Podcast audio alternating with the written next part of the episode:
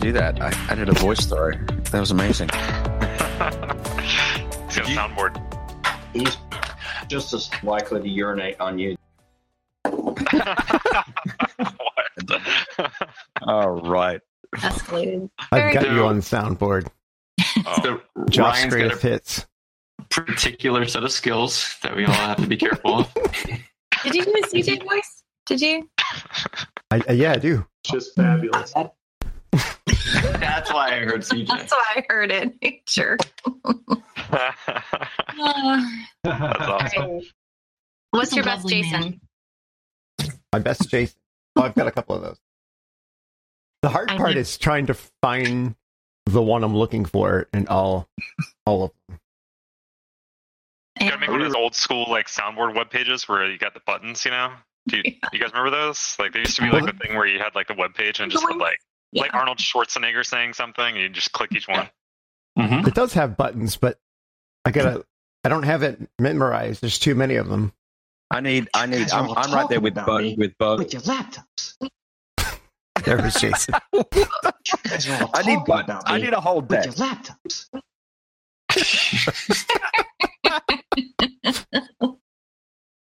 Oh, that's so good.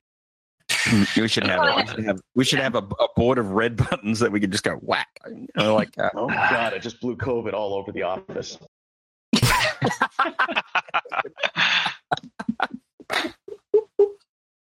So you got to get some Ralphs in there. I don't have Ralph yet. You know, Yeah, we Ralph. gotta get Ralph. Hey, out here. Oh man. That math real hard. The I'm, I'm Strand. actual size. King. BB King saying I'm actual size. Nice. Clicking You could is get some hard.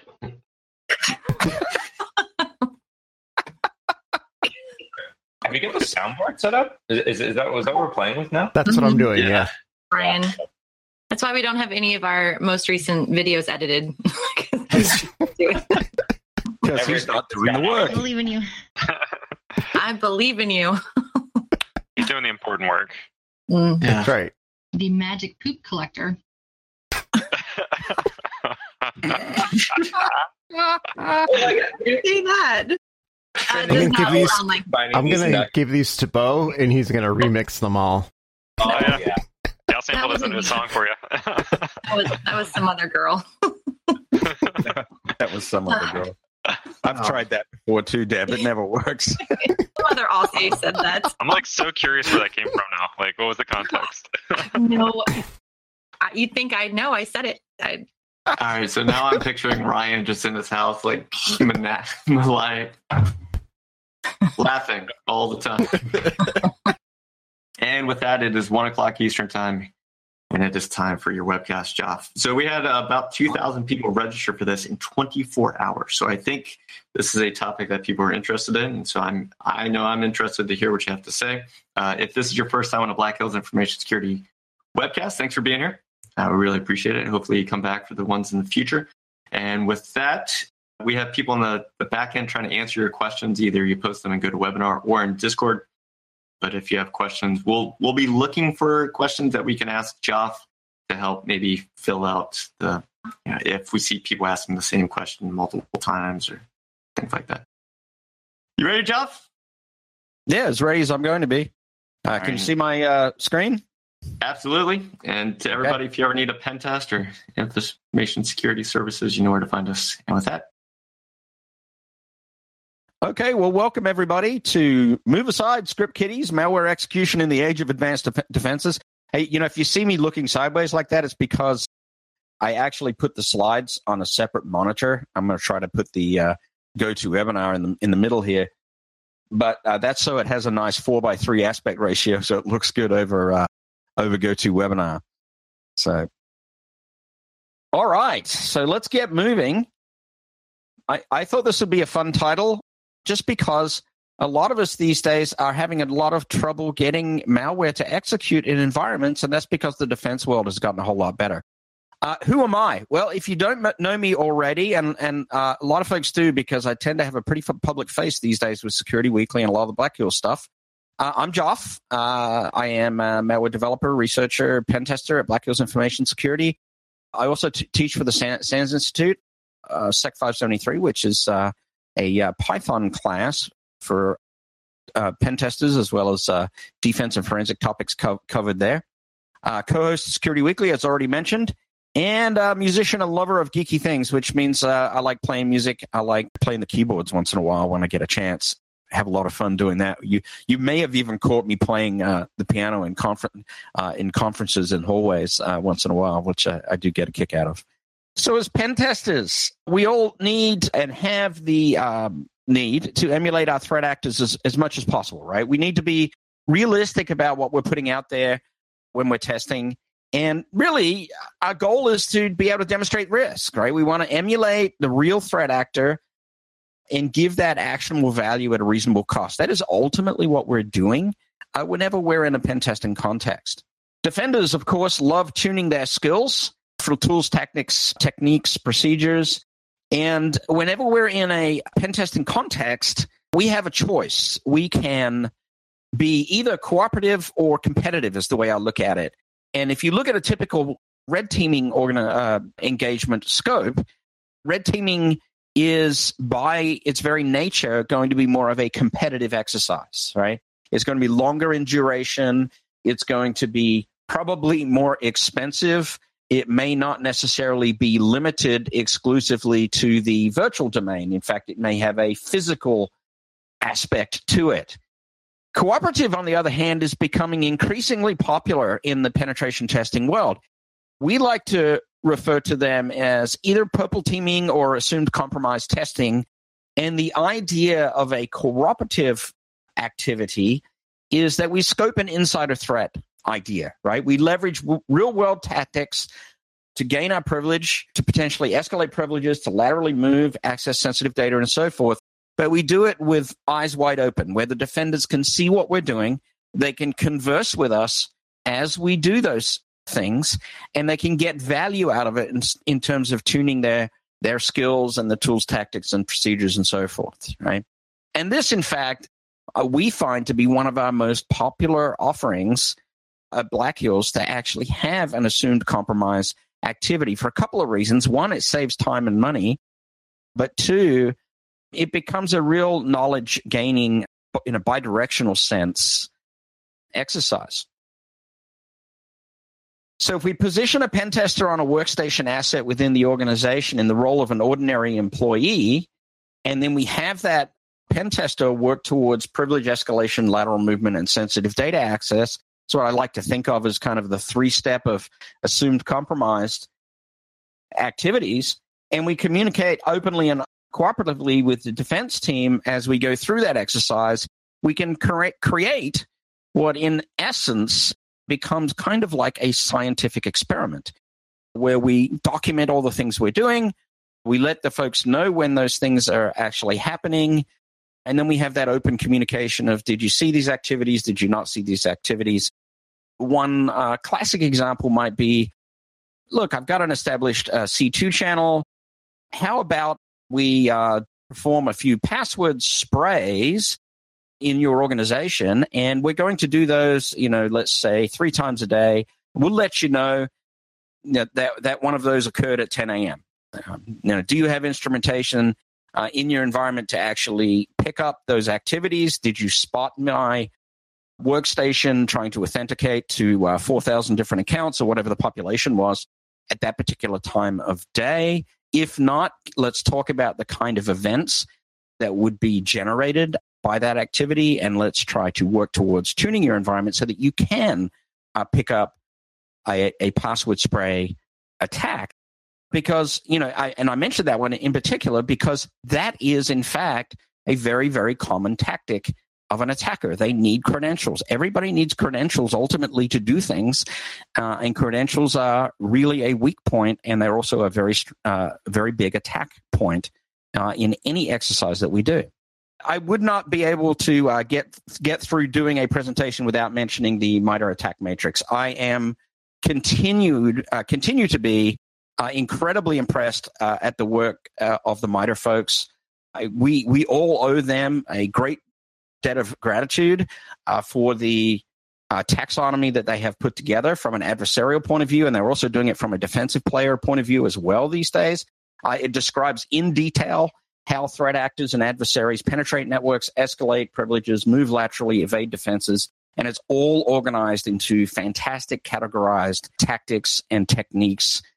And it is extremely informative. It's worthy to take a look at this from an attacker and a defender perspective.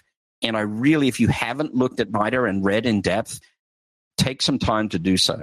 Many things have changed over the last few years. We have certainly security defense vendors that have upped the game significantly. And it used to be if we if we roll back about five years, we could throw a C2 executable on on a, a desktop or an endpoint and get it to execute regardless, right? And you just cannot do that anymore. A lot of new paradigms and technologies have emerged. We have proactive threat hunting or hunt teaming. We have user behavior analytics that have emerged. Uh, Microsoft Adaptive Threat Analytics, for example. Endpoint detection and response products have emerged that are looking at more behaviors and operating system kernel calls and those sorts, and event tracing and those sorts of things, right? We have network instrumentation and detection that is massively improved and people are looking at. And more and more environments that we encounter these days, uh, certainly for more sophisticated customers, have invested the time and energy to actually deploy application whitelisting in their environments. And I will admit, by the way, just at this point in the presentation, that we tend to be a little bit Windows slanted, and that's because most of the enterprise organizations that we encounter are still running Windows endpoints, largely Windows 10 endpoints these days. So, speaking of Windows 10, it's better secured than ever, right?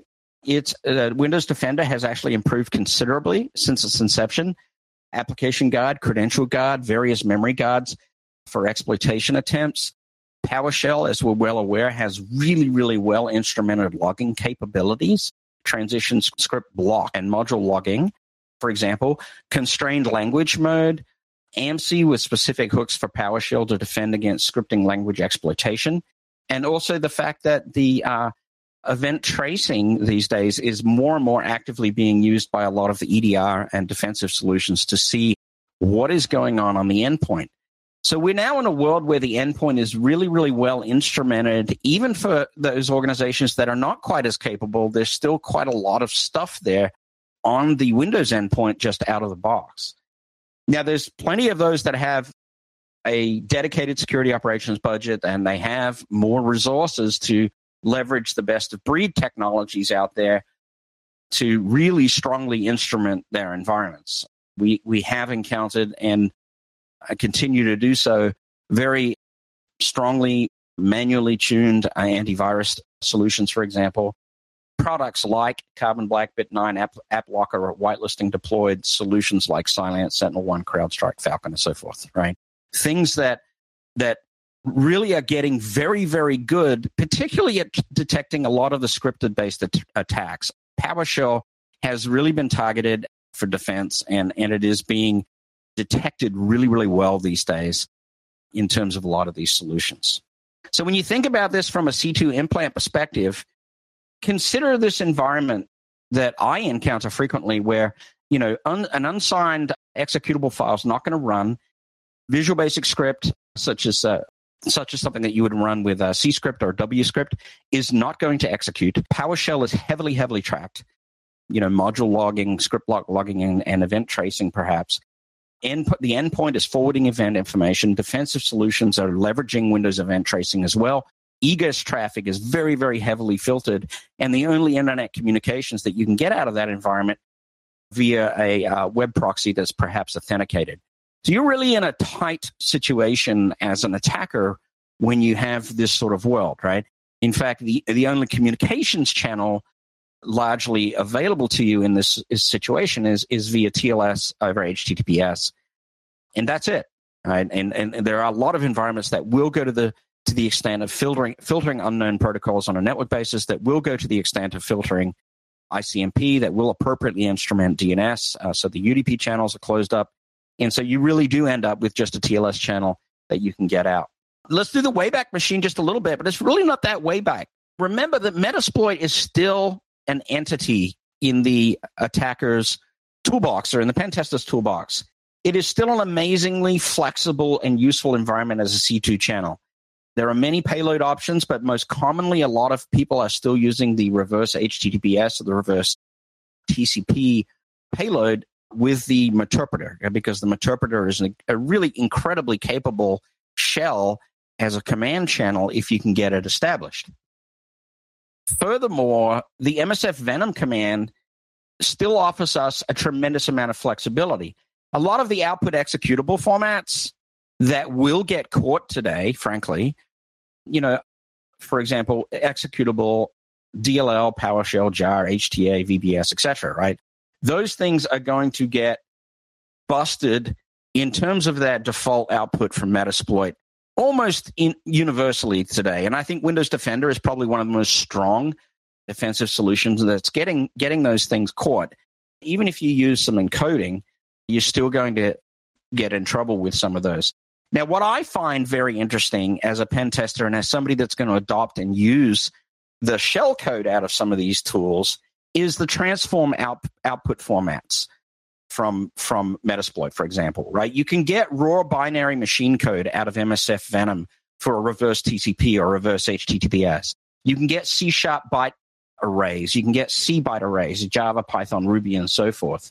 Right. So in the case where you can get the transform formats, you have the opportunity to integrate those into other payload delivery mechanisms, but you need to be a little bit of a programmer, right? You need to get your programming hat on and understand how you might want to do that.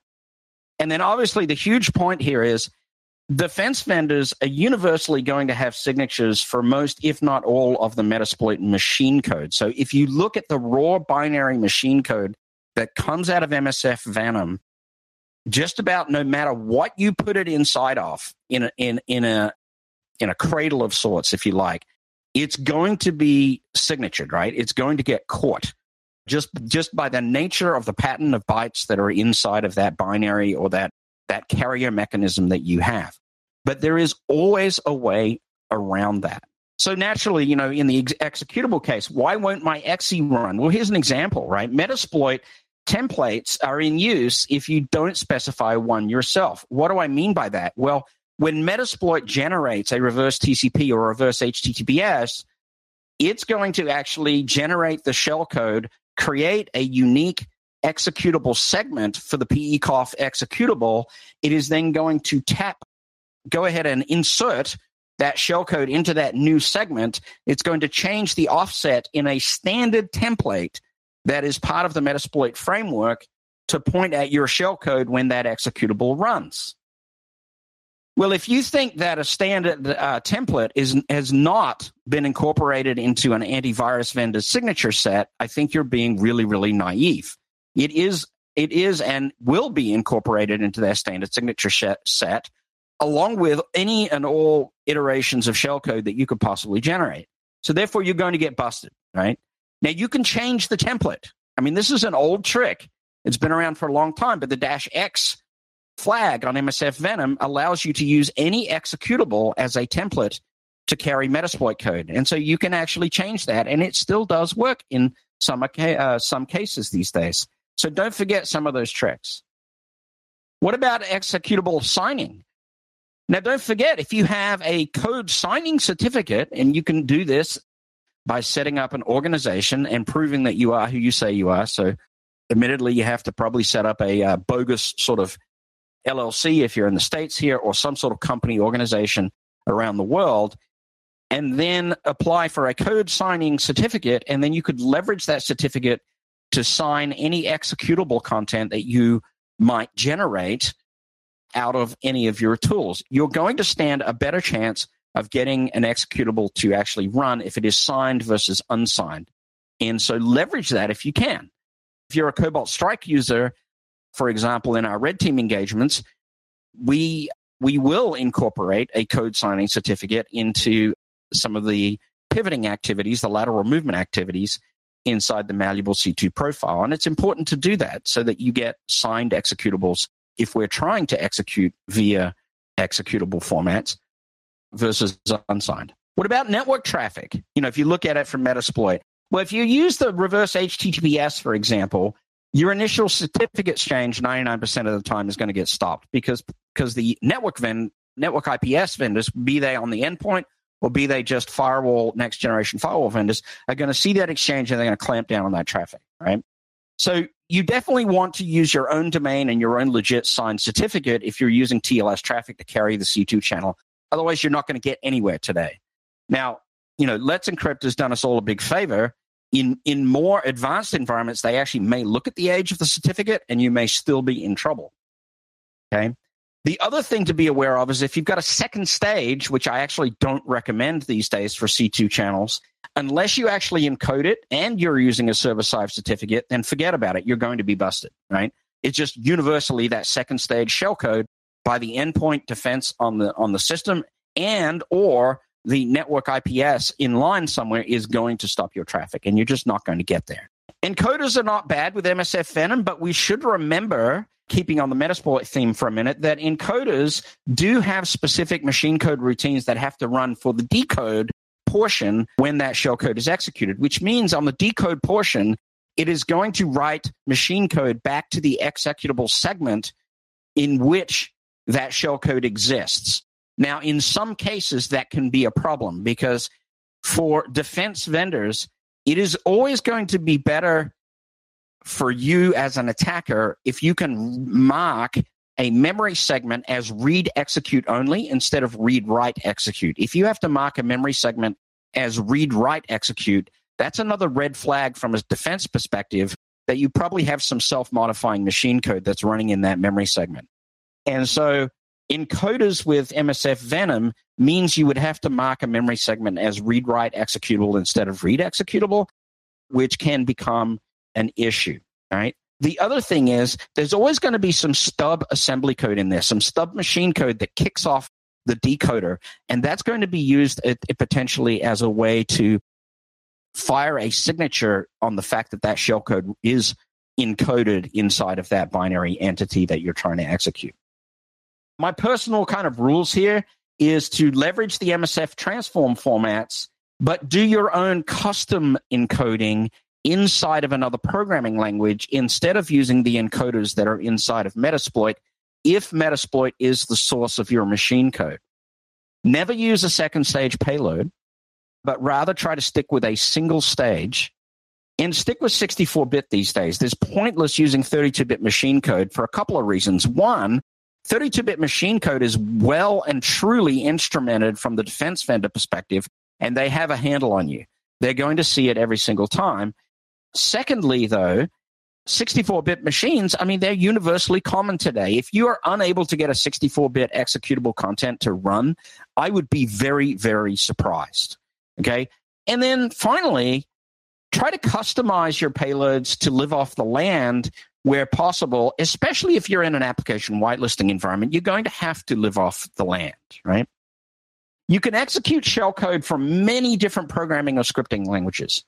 The outline or sequence for execution of shellcode or machine code that is generated from something like Cobalt Strike or MSF Venom, for example, is simply to create, well, it sounds simple. It's not actually as simple in most cases, but it is to create a memory buffer to copy that machine code into that memory buffer and then create some sort of thread of execution or a process itself that points to that buffer. Once you've followed those steps, you can get that shellcode running. There are many living off the land binaries, LOL BAS, if you want to Google that, that can directly help in the application whitelisting case but there's also an extra benefit of living off the land binaries because they can actually help with AV and EDR evasion as well, right? Now, that doesn't mean you're going to leave zero trail at all because living off the land binaries are universally seen as potential execution fodder as well, and they are going to be seen by the defense vendors. But there's some better choices than not. I mean, if, if I take install util, for example, in the uh, world of .NET, install util is used to install regular programs, right? So what's to say that my single instance of install util that happened to put my shellcode into memory is uh, is not just installing some software in the environment. So it's it's not as bad as you might think, but you, you know you have to look into the context of your own test and your own uh, attack to actually understand what's going on. In terms of shellcode obfuscation, the goal here is to ensure that any of the shellcode does not exist in the delivery cradle in its original form. That is, we don't want the AV solutions or the EDS just to trigger immediately. And there are so many possibilities available to us to customize or obfuscate the shellcode. We can encrypt it, you know, even with a simple exclusive OR, right? We can encode it. We can encrypt and encode it. We could encrypt, encode, and compress it, right? You can go to a number of depths and iterations of this with custom schemes, which are, you know, never going to be documented because you're not going to publish them uh, publicly necessarily, and you're going to make them unique each time that you you build your malware. And and in a, in a perfect world, you're going to use some sort of CI/CD pipeline to actually automate this, right? Now, for symmetric encryption or decryption, you are going to need a key. There's a couple of issues there you, you need to solve. One is you could just put the key into the source code of the eventual deliverable, whether it's an assembly DLL or a PowerShell script or whatever, and you'd be surprised how much how many times that'll just work for you. You don't have to worry about it. The other thing that you can do is perhaps set up a scheme where you retrieve the encryption key somehow across the internet. DNS comes to mind. Who's to say that you couldn't have a number of different DNS domains out there that have an encryption key function that are used simply to decrypt your malware at execution time via one DNS lookup? Some of the living off the land possibilities with .NET include install-util, msbuild, csc.exe, regasm, regsurf32, mshta, which is actually more going away these days. And if you don't have .NET, you still have the good old Run DLL 32 and commodity malware frameworks that you can use with that. And you can um, create custom DLLs for Run DLL 32 if you want to. You don't have to just use pure DLL payload with Metasploit. You could certainly incorporate your own machine code, obfuscate it your own way, and create your own DLL just as easily as Metasploit creates it. I guess if there's one take home message for this presentation, you can't use commodity frameworks and actually get away with it today, right? That's the that's the big take home here. Defense evasion continued. One of my favorite things to do is leverage a, content distribution network for the actual C2 channel traffic. This is beautiful because it hides your back end. And so, you know, more than likely you're going to be more more in a uh, red teaming kind of context here, but you may even still use it in an assumed compromise style of test where you leverage something like AWS CloudFront or any other CDN for that matter. All you need to do is send the traffic through the CDN for the C2 channel. And as long as it looks like HTTPS traffic, it's going to get back to your origin and you should be able to establish a C2 channel. So it's not limited to just, you know, one particular style of shellcode or one particular style of C2 channel. As long as the thing is able to talk HTTPS intelligently, it is HTTP protocol based, in other words, a CDN is going to work for you. And so you can definitely uh, leverage that for your purposes. Don't use a staged payload. Second stage payloads with anything today, whether it's a Cobalt Strike, whether it's a Metasploit, anything else that you might imagine that actually has a second stage payload, is going to get caught no matter what. The second stage is just going to get busted. Now, you can you can get lucky with some encoding whereby the second stage won't get caught. But honestly, I, I, I really think it's more of a heuristic mechanism these days. If you take Windows Defender, for example, that it looks for that process startup, reach out to the network, and as soon as some byte content comes back at a certain level, it's just going to get you on a heuristic basis. In fact, I've seen pop ups from things like Symantec and Windows Defender and other products like that where they say, you know what, this thing receives some traffic. You sure you want to let this thing run, right? Or do you want to actually send this thing over to over to our cloud for uh, uh, for it to be double checked, right? So second stage is is challenging. You're always going to be better off these days having a single stage payload that uses TLS over HTTPS and does not have a second stage coming back. It just establishes the channel and starts communicating. And you will be able to communicate that way. Here's an example of just a very, very small C sharp piece of source code. This thing does a shellcode execution of a very simple shellcode that you could provide out of uh, Cobalt Strike or Metasploit or whatever the tool is of choice. I know I keep saying that. It's just going to take a machine code you have to be careful with a couple of things here. All right. First of all, to describe it, This piece of C sharp code, all it's doing is creating a function delegation pointer. Then it's creating a small heap. It is copying the shell code onto the heap. And then it is doing uh, a get delegate for function pointer method call, which actually essentially creates a pointer in memory to that shell code, which you can then call as if it were a regular C sharp function.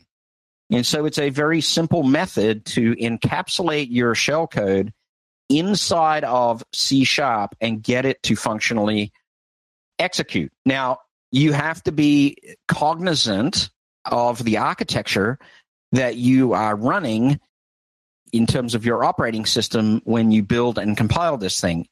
If you have 64 bit shellcode, then you need to build this binary as a 64 bit binary because it's going to call that function and assume that it is 64 bit assembly code. Otherwise, it's not going to work, right? The 64 bit processor is going to expect 64 bit machine code. And if it sees 32 bit machine code, things are not going to go so well for you, and vice versa, right? The other thing that's going to happen if you try to use this to execute shellcode is that let's say you take MSF Venom and you create uh, a calculator shellcode or something like that, because everybody needs a pop up calculator from time to time. I always joke. I joke with my wife and, and my colleagues, right? Like some of the Windows virtual machines that I have, as soon as I start them up, they start popping calculators, and I know it's just time to retire those at that point because you know I have I've infested them with so many different things that they, they've just got the calculator disease, right? They just keep popping calculators which is my way of because the calculator shellcode is using Windows slash exec in Meterpreter or, or Windows slash x64 slash exec is a really quick way of getting a small piece of shellcode for testing. So if you were to put an unencoded byte array of shellcode into the source code of this C sharp project, let's say you're in C in Visual Studio, and you compile it, what's going to happen is is Windows Defender because that's the default thing that's on just about everybody's box, right? Is going to flag it before that executable even is compiled, right? Before it even gets written to disk. And you're going to be like, oh man, that sucks, right? So you're going to have to do something to that shellcode inside the source code. Now, what could you do? What I said before. You could consider compressing it. You could consider encoding it. You could consider consider encrypting it. The beautiful thing about most modern programming languages is compression, encryption, encoding. It's built into most modern programming languages today, including .NET especially. And so, as you can see on the screen, you know, from base 64 string, it's pretty trivial to execute that method to decode a base 64 encoded shellcode. It's, it's not rocket science. And if you need to write a simple routine that perhaps does an exclusive OR, again, it's relatively simple to exclusive OR a sequence of bytes. This stuff is not rocket science. And then you have a sample of compiled code that is going to be able to execute in the environment without firing any defenses. Okay. Now, you don't have to compile this thing down to a .NET assembly that has a .exe extension. You can always compile this thing down to a .NET assembly that is a DLL. In fact, that's ultimately what all .NET is anyway. And if you do that, you then have the opportunity of being able to use something like PowerShell or another .NET tool like InstallUtil or RegSVR32 or Reg, uh, RegASM to load that code into memory. And so a lot of opportunities open up to you uh, with some fairly simplistic obfuscation uh, techniques. For example, did you know? And I know a lot of you probably do know this. Hey, look, there's CJ. Um, You're at the halfway mark, man. I got to ask you some questions. Oh, okay, okay. Let's we will go, we will pause for some questions. Go ahead, CJ. So back to the exe run.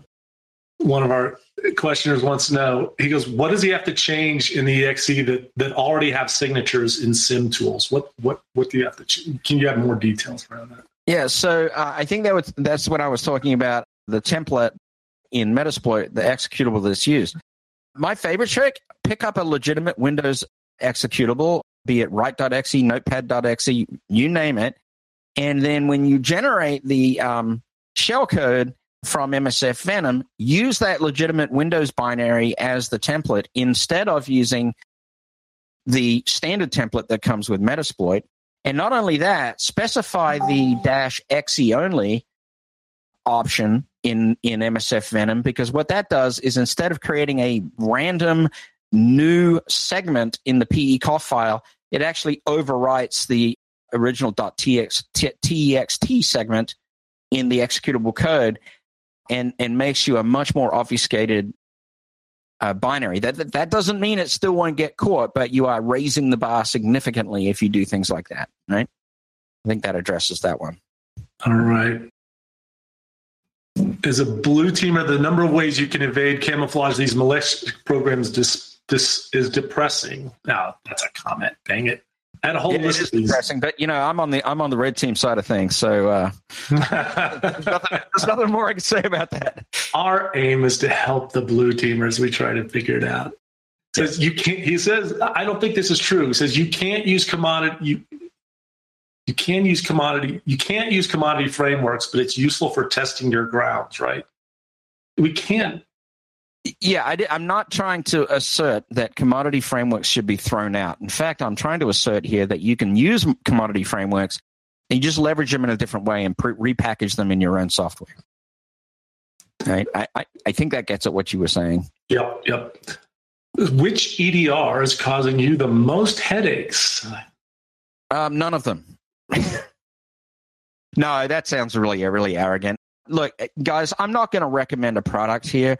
I, you know, I can tell you that in the end, really, really good work on the blue team side is ultimately done manually. There's always going to be a technique that's going to be able to evade some EDRs. Now, some EDRs are better at some things than they are at other things. They've all got their focus execution, uh, um, focus uh, area.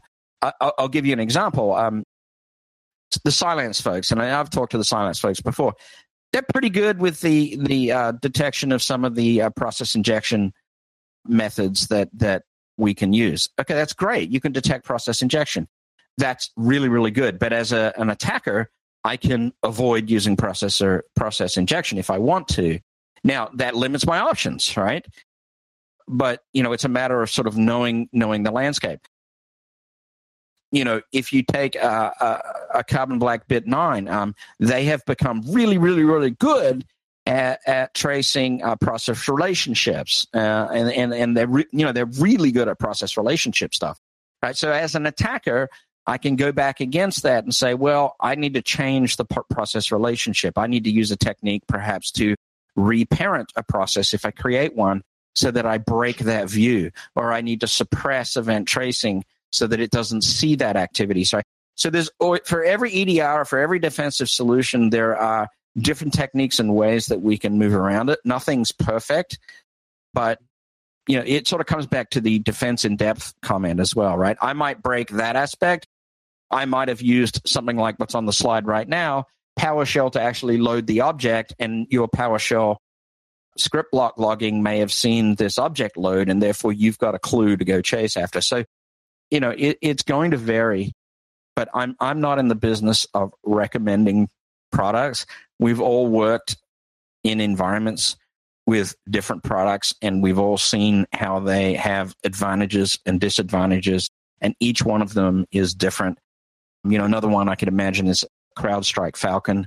Um, I know guys over at CrowdStrike. I literally know guys at them. Mike, Mike that used to work for us.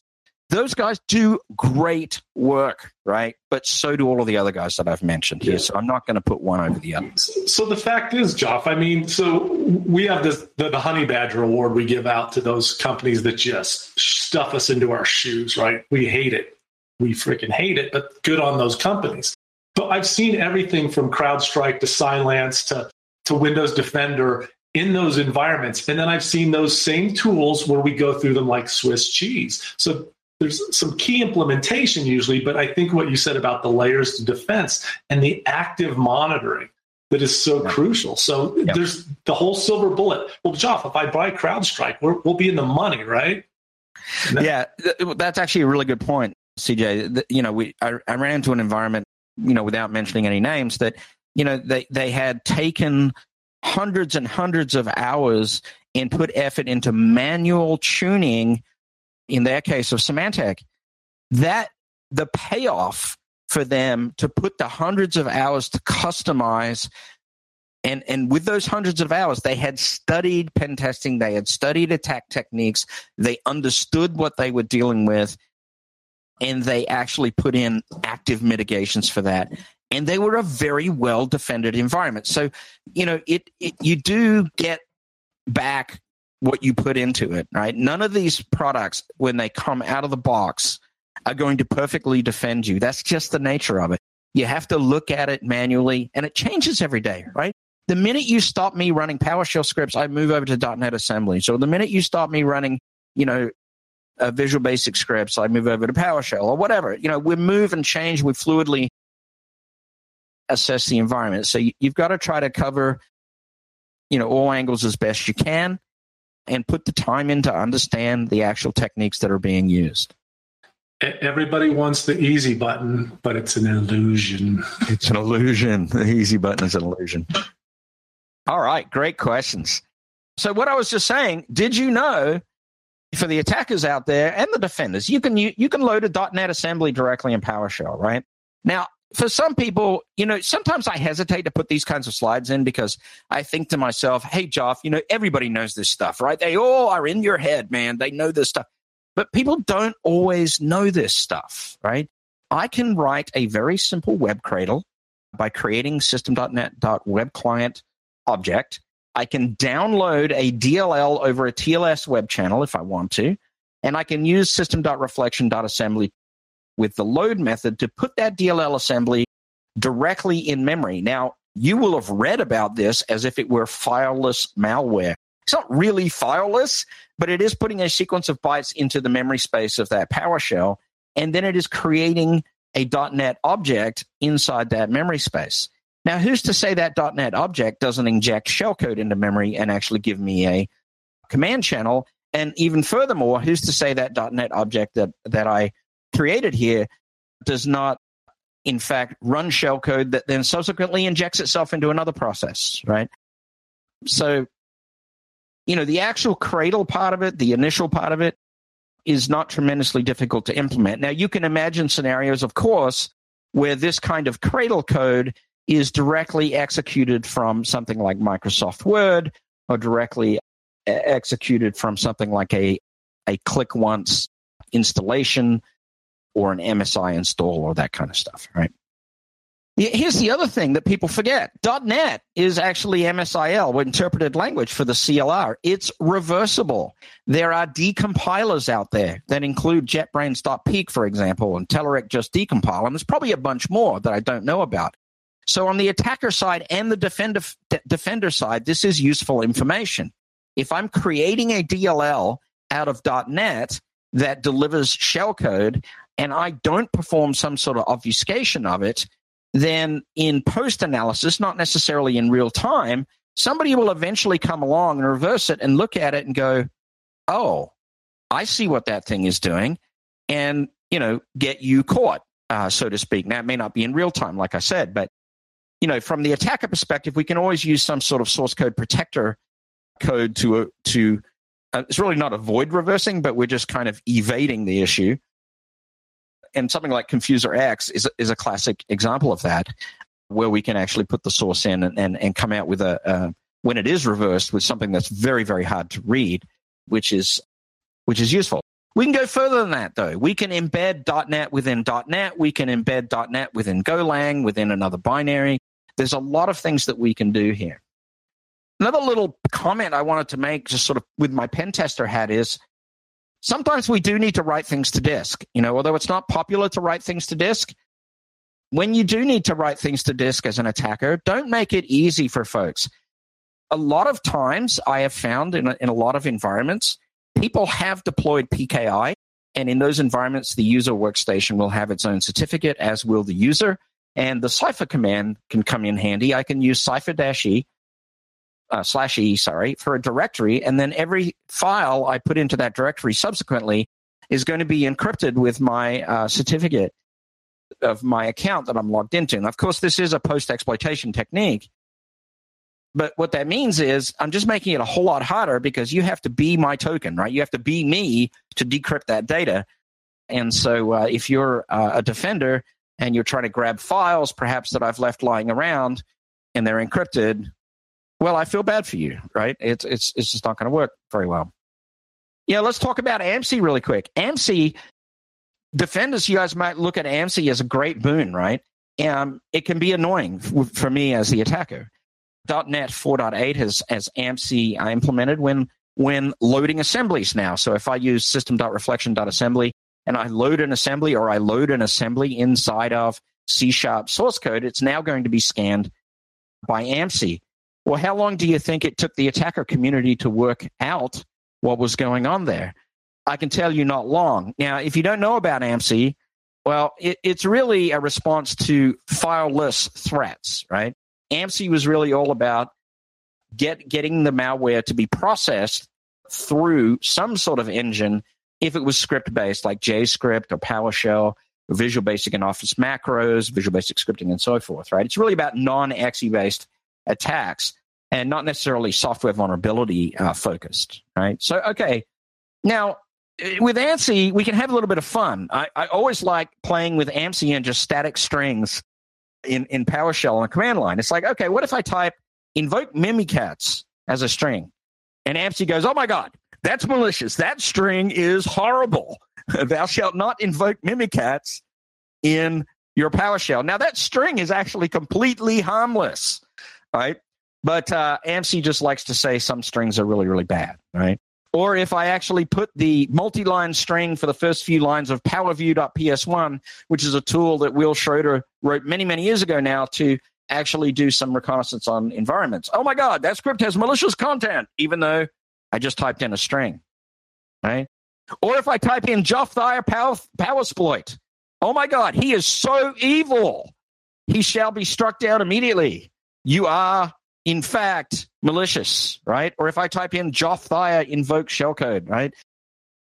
So I think I'm really, really good, right? So I just type Thayer and AMSI doesn't fire. So I'm not that famous yet. But Powersploit is a malicious string according to AMSI. Invoke shellcode is a malicious string according to AMSI. So not so good, right? It's amazing the simple things you can do look at the PowerShell context for a minute. I've got a little piece of code up there on my GitHub called PowerStrip. All the PowerStrip does is strip all the comments out of a PowerShell file. Right? What did I say further up here? Things like invoke Mimikatz as a string or the credits to PowerView.ps1 as a string are malicious.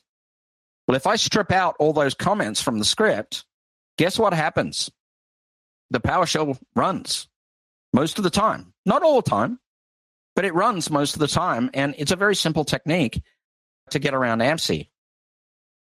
Well, what if you don't have the luxury of getting around AMSI just by obfuscation? Well, you know, you can go further because, like all good attackers, everybody quickly worked out that we could actually load up the AMSI DLL and then actually find the address of the AMSI scan buffer function and change the EDI or the RDI register, that's either 64 bit or 32 bit, at the offset of 0x1b of the machine code. If you write three bytes over that to something that actually puts a zero into the EDI or RDI register, AMSI is now blind.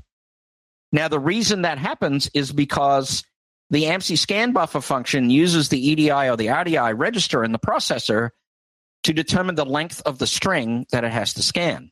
So as soon as we turn that into a zero, it thinks that the length of the string to be scanned is zero bytes long. And so it scans zero bytes and says everything is good, which is wonderful. And there's a link for that. For fun, giggles, and grins, I wrote a uh, cute little um, .NET project I call WTF AMSI.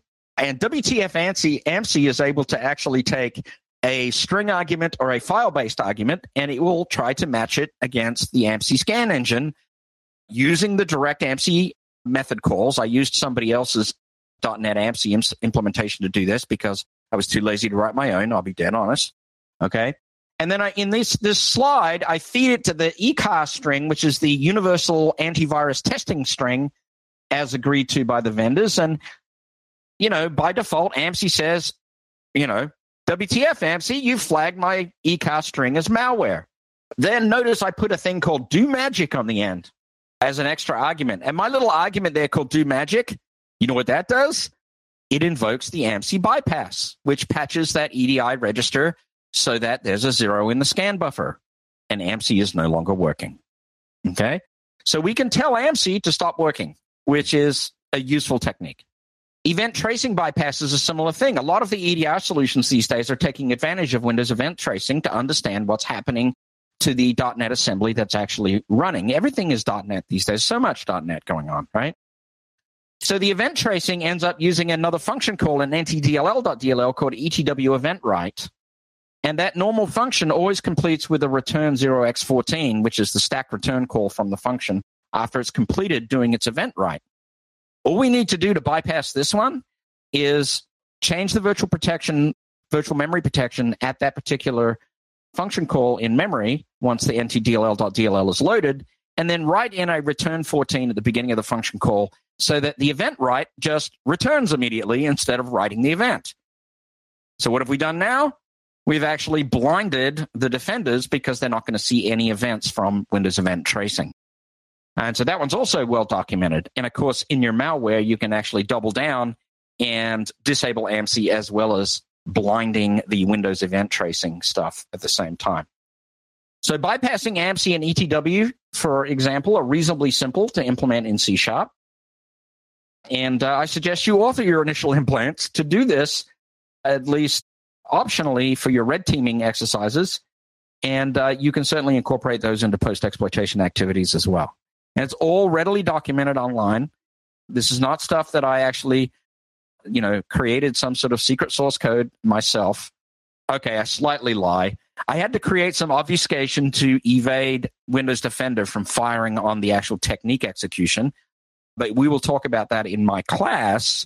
Total great segue to advertise the class uh, on how to uh, actually get around some of those things, right? I'm running out of time, so I'm not going to talk about lateral movement. I'm going to go straight to the conclusion slide. If you have, as so many of us have, a context of deployed EDR, deployed whitelisting, advanced endpoint defenses, then there's kind of a set of rules that you have to keep in mind as an attacker.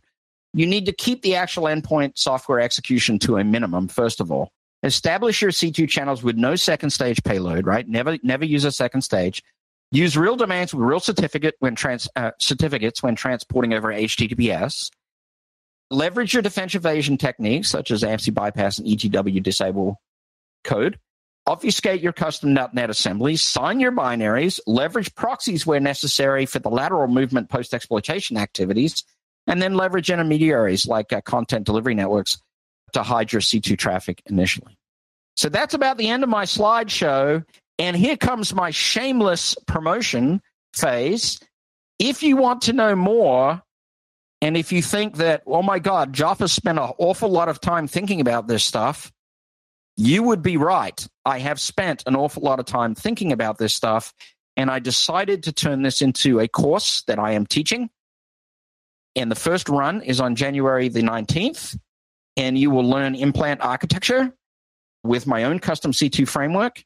And then we will go through a whole bunch of different examples of how to embed shellcode in C Sharp, Python, Golang, different process injection techniques, direct shellcode execution versus process injection, for example, evasion technique discussions, uh, things like AMSI bypasses, ETW, and so forth. Please, I'd love you to come along to my class, register here. The link is really, really long. So I decided to create a bit.ly link here. So it's just bit.ly slash Joff's C2 class. Not a fish. Or you can go to that. Not a fish. not a fish. Promise you, not a fish. That's the registration link. It's going to be four sessions of four hours starting January the 19th. Uh, Mid morning, I think we're starting mountain time roughly. For those people that are not on US time zones, you might be able to get away with coming in the evening. If there is considerable demand in uh, Southeast Asia, for example, do get in touch with us because I'm not opposed to teaching the class either early morning times or perhaps even later evening times for a particular run because I do understand having grown up in Australia, having traveled all over the planet, spent many, many, many, many years and hours teaching in in in lots of different countries. I, I really do understand the time zone challenges. So I'm in Eastern US time zone, but I'm willing to be a little flexible if you have an interest in a class that is not quite on the same time zone as these. So that's the end of the presentation. If you have any questions and comments, actually, I'll just go ahead and put it back on there uh, just so you can see the registration link. And CJ, go ahead and feed me some questions, sir. Yeah, I had, had one uh, person ask for someone getting started, what's the best language to learn early? And I just heard you mention the two that I gave to them Python and Golang. Uh, the key Yeah, is, so- yeah. If you're not um, uh, if you're not really programmer mindset like you're more of a scripting person you've played around with let's say a little bit of born shell bash or maybe a little bit of um, you know perl god forbid but if you if you're on that mindset then i would highly recommend python right python is absolutely the way to go and in fact for anybody in the information security industry Python is an extraordinarily intuitive language to start to learn with. Now, as you get your sea legs and you move forward, then, you know, Golang these days would be an excellent step because Golang is multi platform and uh, is essentially the C language reinvented for the modern era for concurrent multiprocessing but don't overlook .NET. .NET is still incredibly important, and this is why in my class I'm covering Python, Golang, and C Sharp because it really gives us a view of all those different angles in the context of, of malware and C2 channel execution. Yeah, and then Phil went all uh, step up. He asked about C sharp or C for writing C2 implants. I think you just gave the nod to C sharp. Yeah, I, I would kind of avoid C and C for the most part now. Although what you will find is as you look at the Windows kernel in particular, you are going to have to look pretty closely at MSDN and some of the old MFC, the foundational classes that not and by class I don't mean teaching class, I mean the actual foundational code classes that that underpin the entire Windows operating system. Those things have not gone away, and to be one with Windows and to leverage a lot of stuff out of kernel32.dll, ntdll.dll, you have to get familiar with those MFC descriptions and uh, be able to leverage those in those other languages. Frankly, right? What is your preferred method of process injection? If you can be so broad. So my I don't have a real preference for process injection other than to probably steer clear of create remote thread because that one's the most obvious one that will get caught. And when I say that, create remote thread is a kernel 32 call. That one will get caught pretty quickly by a lot of, well, Silence is a good example of that, actually. Silence will probably bust create remote thread. There's a lot of uh, implementation out there that talk about using asynchronous procedure call to do remote process injection, and I will put an example of that in my class and talk about the pros and cons uh, of using that for remote process injection. Um, to to be honest with you, though, just to just to really get down to that question, I I, I want to avoid remote process injection. It, in, in some contexts as much as possible, especially if they've got an EDR that I know that's sensitive to that. I should try to not use it if I can help it. Excellent. I think someone's looking for an easy button here. What rules can I write for a SIM to detect C2 over CDNS? you know, honestly, I'm going to be a total shill here and talk about partner company active countermeasures. If you want to detect C2 really, really well, then you need to get into further instrumenting your network and deploying a Zeek sensor is a really good way to start that. Zeek is an open source product, uh, uh, formerly called Bro. Some people just call it Brozeek. And uh, Rita, which is the the product that uh, Black Hills developed in conjunction with Active Countermeasures in the early days, and now it's become Active Countermeasures. Open Um, source. Re- is still open source. and Rita is still open source, is 100% focused on the traffic beaconing characteristics of command channels. And all command channels that you have do have a traffic beaconing characteristic to them. And being able to detect the traffic beaconing characteristic with a high degree of probability is going to help greatly in terms of environments whereby the threat actor has, let's say, injected themselves into a process that's very well hidden and it's not so obvious on the endpoint what's going on. Awesome. Zach's asking about uh, Shellter. It's a tool that apparently injects shellcode into EXEs. Are you familiar with it? You like it? Not familiar with the Shellter. I know there's lots of tools out there. You know, it's it. I have no doubt that a, a tool like Shellter or any of these others, if you are injecting shellcode into an exe in in the environment, you're doing one of two things. You're either overwriting the text segment of the PE PECOFF with the shellcode directly, or you're creating a new executable segment in the image and then changing the the uh, starting uh, code offset for the for the uh, new segment. You know, it's it's not it's not rocket science. There's a lot of tools out there that that, that do it.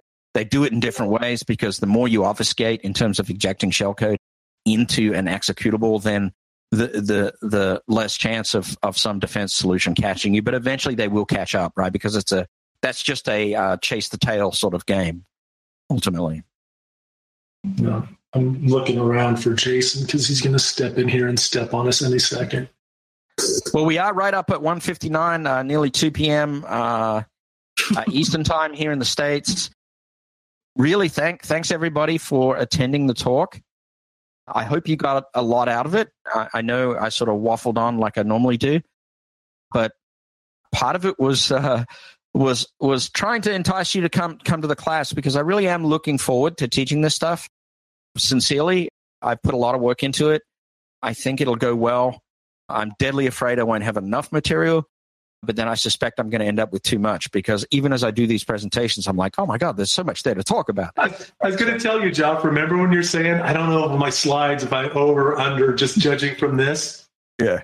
You got more material than you need, which is good. Mm-hmm. Yeah, So, uh. Yeah. You know, here's the other thing, uh, folks. When you're doing this sort of thing, you know, you're going to hear me when I'm training, assuming that you come to the class, giving you my viewpoint, my perspective, my experience. Okay. That doesn't mean there's not another way. One of the most glorious things about teaching one of these classes is the two way interchange that we get to have, where people go, Hey, you know what? we could we could do this another way and, and amazing ideas and and the great thing about that is i get to actually try to incorporate those into future classes and so you're really doing me a solid favor by doing that but it's also a great conversation so i i love that aspect of what we do it it just gets me really really excited so Mm. deb is looking like she wants to uh, shut this thing down at this point No, no, keep talking. Keep talking. It's fine. Jason, Jason had to jet, so I get to be the one to put it into it all. put it into it all finish it Into it now. all. Thanks, Jeff. Thanks, everyone, for checking us out today. We are here usually on Thursdays with webcasts. And please check out Jeff's class. 'cause It's going to be amazing. Thanks, everybody. And I think there was a couple of questions about possibly a second run of the class. We'll keep you informed as that goes. But I, I'm going to try to do a few of them this upcoming year. So it's just a matter of scheduling. So uh, stay Pending an tuned. epic fail, yeah, there'll be more. There'll be more.